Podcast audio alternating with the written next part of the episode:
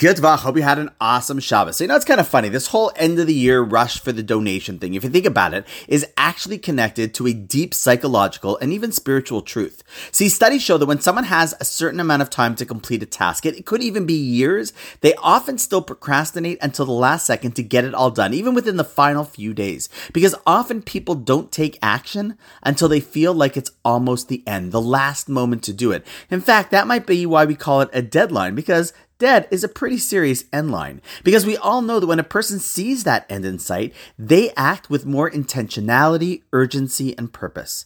You know, often in life, we procrastinate doing things that we feel we should do until there's this external stimulus.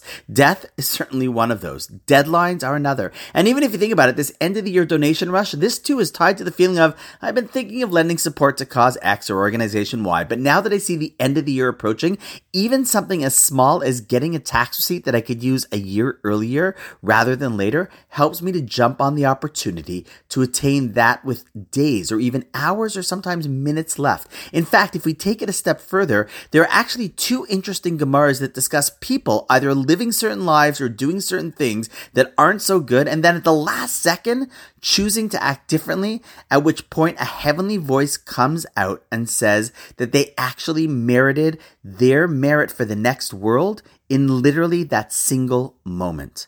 See, all of this is to say that when we feel that there's a deadline and we realize that life has greater purpose and meaning, we are often motivated to take action. And from a Torah perspective, who knows if that one action that we take is what will actually tip the entire, entire scale of merit. So, with that in mind, and as I record this, there being less than two hours left until the end of the year, what might you do to close it off with a meaningful bang? Take advantage of the deadline and make a difference in a single moment. And on that note, wishing you an awesome night, and I look forward to seeing you in 2023.